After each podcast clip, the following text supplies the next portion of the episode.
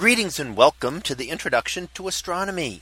One of the things that I like to do in each of my introductory astronomy classes is to begin the class with the astronomy picture of the day from the NASA website that is apod.nasa.gov apod.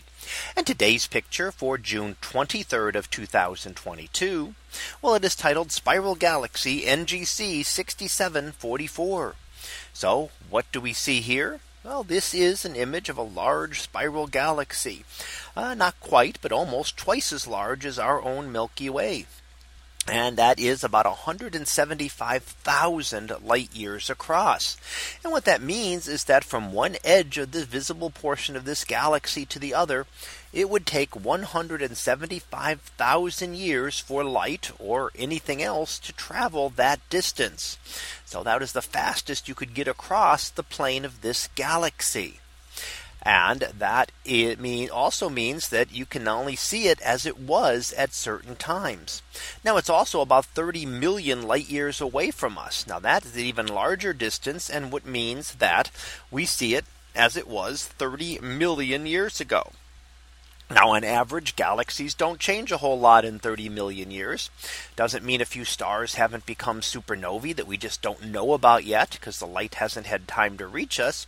But the overall structure of the galaxy is probably much light as it is right here because galaxies just don't change on such a short time scale as 30 million years. Now within the galaxy itself, we see the structure of the spiral arms spinning around, uh, swirling around the central portion of the galaxy. And we also see the differentiation in colors that the yellower portion at the center representing older stars near the center and the bluish color of the spiral arms showing the very new stars that have formed there only within the last few million years.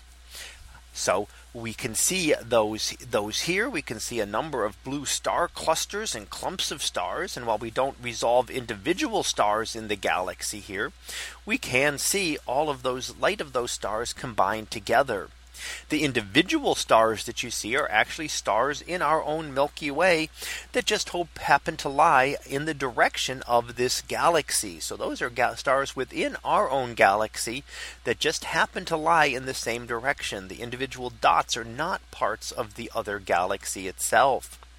And the blue portions again are massive star clusters. The pink portions of it of it that glow are hydrogen gas, which is excited by those hot young stars and glows. And both of those two are signs of recent star formation within the spiral arms. And we see the same thing within our own galaxy. The spiral arms are the places where uh, material is compressed together and where the most recent star formation is going on. So that was our picture of the day for June 23rd of 2022. It was titled Spiral Galaxy NGC 6744. We'll be back again tomorrow for the next picture. So until then, have a great day everyone, and I will see you in class.